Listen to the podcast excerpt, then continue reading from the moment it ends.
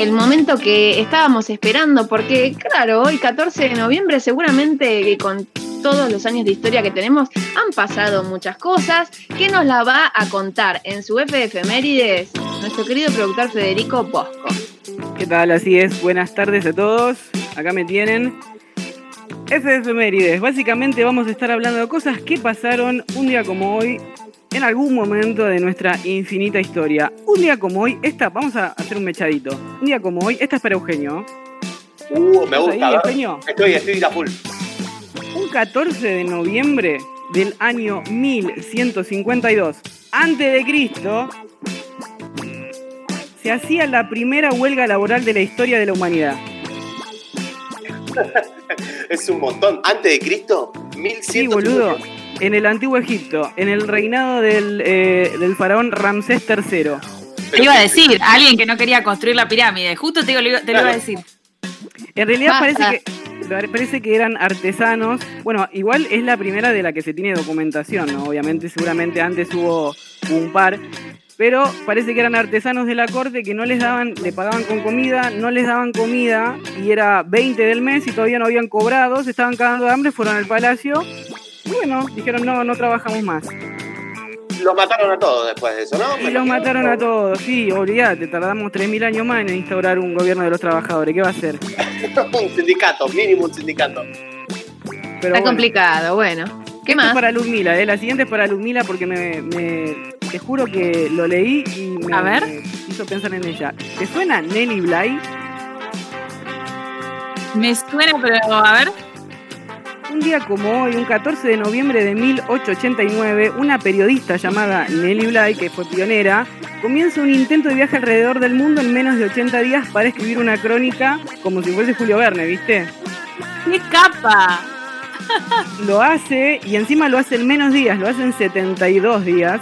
Este, Toma pago, Julio. Me puse a investigar, me puse a investigar quién era esta mina, porque dije rarísimo, rarísima la movida, todo. Resulta que fue la primera, eh, una de las primeras periodistas de, investigación. ¿En qué año fue esto? Esto fue en 1889. Wow. Y aparte viajó sola. Fue es reto documental. Aprovechamos para contar que, que tenés un documental que habla justamente de esto de mujeres que viajan solas, se llama Cuídate Nena y lo pueden encontrar en YouTube. Participa Eileen Russo también. Exactamente. Bueno, escúchame, y esta mina recontra regrosa, este, trabajó en varios periódicos y, por ejemplo, una vez hizo un trabajo de investigación que fue internarse en un asilo 10 días para ver las condiciones que tenían a, los enfermos eh, mentales de la época. Y cuando salió escribió una crónica, eh, todo un escándalo. Periodismo de inversión se llama. Sí, sí, sí. Pará, acá tengo el nombre. 10 días en un manicomio se llama. Súper pionera, me encanta. Muy literal. Sí, claro. Por si quedan dudas. Encubierto, periodismo encubierto se llamaba, lo llamaba ella. Claro. que hacía mucha de esta movida. Cuestión que nada, siguió haciendo montones de cosas. Fue después, eh, cuando llegó la Primera Guerra Mundial, fue corresponsal de guerra, la primer corresponsal de guerra. Sí, para mí que se murió y reencarnó, reencarnó en Bolu, mira y después la agarró Ay, me encanta, me super, me super honra aparte que tiren esa. Es como, hay un hilo conductor entre Mary Wollstonecraft, Nelly Bly y Ludmila Fernández López. Y después le agarró COVID, ¿no? tipo, reencarnó en Ludmila, agarró COVID. Bueno, bueno, a ver, para, reíte, reíte, pero se murió de neumonía ella.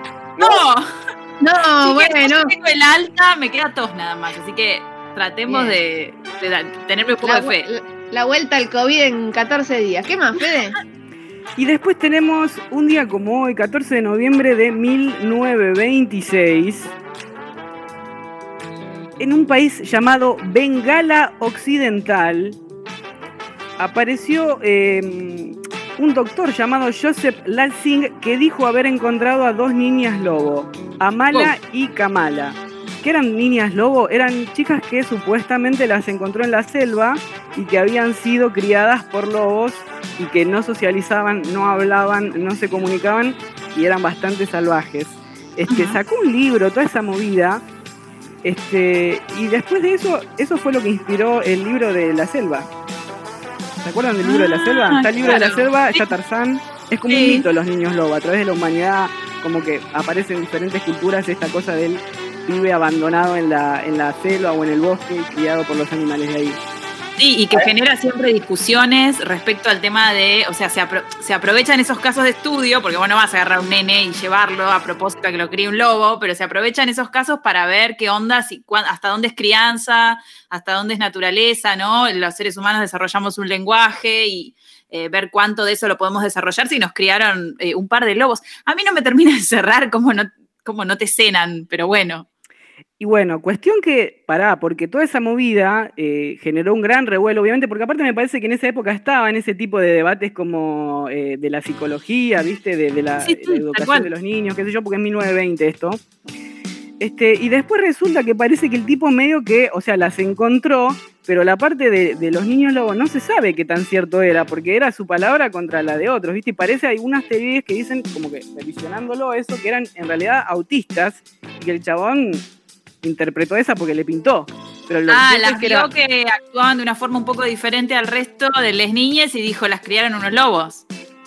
porque igual Claro. parece que era un orfanato, el chabón estaba en un orfanato y el orfanato era en Bengala Occidental, imagínate en el medio de la jungla africana, Ajá. ¿no? O sea, Ajá. No. mitad y mitad, es como un- una especie de mito que se acrecentó con la época. Difícil de chequear todo, era que creerle o bueno, hacer un No, libro no sé por lo menos. siempre se habla de lobos, porque vos me decís, le criaron dos chimpancés, te lo puedo llegar a comprar, ¿no? Digo, animales que no sean carnívoros y que tengan mucha más afinidad con, No con- sé, son con un ser humano. Son brutales Pero- los chimpancés igual. eh, bueno, capaz no di el mejor ejemplo, pero alguna, algún pariente de un mono, pero lobos, viste, me da como rarísimo. Para mí tiene que ver con el mito de la loba, de Rómulo y Remo, me parece que es más una flayada por ese lado. Puede ser, sí, sí, puede ser, porque después me había puesto a leer y como que hay otros mitos anteriores. Onda, bueno, Tarzán me parece que también viene como de un mito anterior, viste que Disney siempre roba del pasado. Mal. Este. Pero bueno, nada, les traje ese compiladito para que se queden tranquilos que siempre pasan cosas interesantes. A mí, Bueno, solo me me gusta. parece, a mí solo me parece forzado decir que alguien con autismo se parece a un lobo. Bueno, que- pensá pero- hace 100 años. ¿Qué cambió? había ahí lobos eh, cerca de donde. Y, y bueno, conectó. Digo, ¿viste qué le pa- debe haber sido qué? Y bueno, Por- tiró pero una teoría aparte, random. Tampoco En esa es que época- en habrá detectado época- comportamientos de lobos. Dijo, estas minas Claro. son re raras, vos las criaron los lobos, qué sé yo. Claro, Como que se iban a la no todo el tiempo, que perdían todo el tiempo. No, Claro. ese chiste futbolero. No, ese chiste Nunca ganaron una copa. No ganaban una copa nunca y no voy a hacer otros comentarios porque, porque soy una dama. Chicos, quiero, quiero anunciarles algo que prontamente voy a sacar un proyecto de investigación eh, que estoy haciendo, va a ser de vanguardia y se llama Cinco días sin papel higiénico. Es un. nada, es como que estoy viviendo sin papel higiénico, cinco días, y voy a sacar un libro. ¿Y lo Está tiraste bueno. acá en la sección de fe porque querés algún tipo de, de debate sobre esto? Digo, No porque voy- estamos no teniendo un debate de altura. Sí, Bajate, estábamos, estábamos teniendo un debate epistemológico, boludo. Eh, Le, inspiró la cuestión, le inspiró, le inspiró la cuestión periodística y de bueno poner el cuerpo para, para dar la certeza, ¿o no? Bueno, pará, escúchame, ¿qué estás puro bidet? Ya está, ya entramos en esa. ¿Qué estás puro bidet? Eh, el bidet es un instrumento de la humanidad poco comprendido. Y Damián Cook tiene un video especial sobre la historia del bidet, así que mírenla que está buenísima. Bueno, buena data. Bien. Un spam, todo.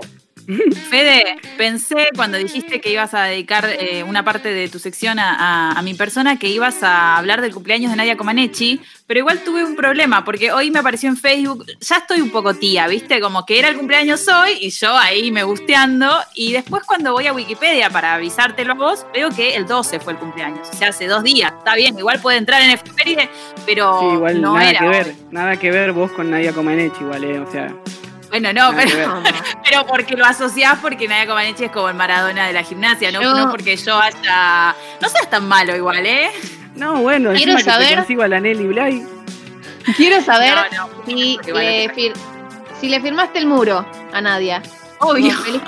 De esas con esos fondos de corazones y algún emoji No tanto, le Nadia. puse, le puse Happy Birthday to the Queen y hubo como seis yankees que me dieron like. Y hablando de Happy Birthday, hay que decir que fue el cumpleaños del productor y del responsable de esta columna. Y fue esta semana, así que se celebra hoy.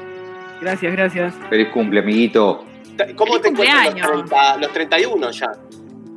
Sí, queda de mierda, ¿eh? Número altamente impar, asqueroso, por, prefería 30 por lo menos. Bueno, bueno, bueno, tranquilo. ¿Cómo la pasaste? Hay que pasarla. Bien, con amigos, eh, me junté, a- hoy fui a ver a mi abuela por primera vez en la cuarentena. Bueno, Me llenó de comida, pidió asado como para 20 personas. Me traje imagino un lo que te extrañaría. asado. ¿Qué? Lo que te extrañaría. Sí, pobrecita, no- nos debe estar escuchando. Pará, porque me dijo, ahora no lo estoy escuchando el programa porque no está más el chico ese que contaba historias ridículas. Digo, ¿quién? ¿Emilio? Sí, me encantaba. Emilio, que también cumpleaños esta semana. También Le mandamos saludo. saludos. Pero mi abuela extrañaba a Emilio en la radio, nada. Bueno, Bueno, le mandamos un saludo a la abuela. Le mandamos un saludo a Federico Bosco, entonces nuestro productor estrella que cumplió años esta semana, Fede, y una excelente columna. Me encantó, me encantó sobre todo, obvio, lo de Nelly Bly. Saludo, muchas gracias por tenerme, muy bueno el programa. Ay, Bien.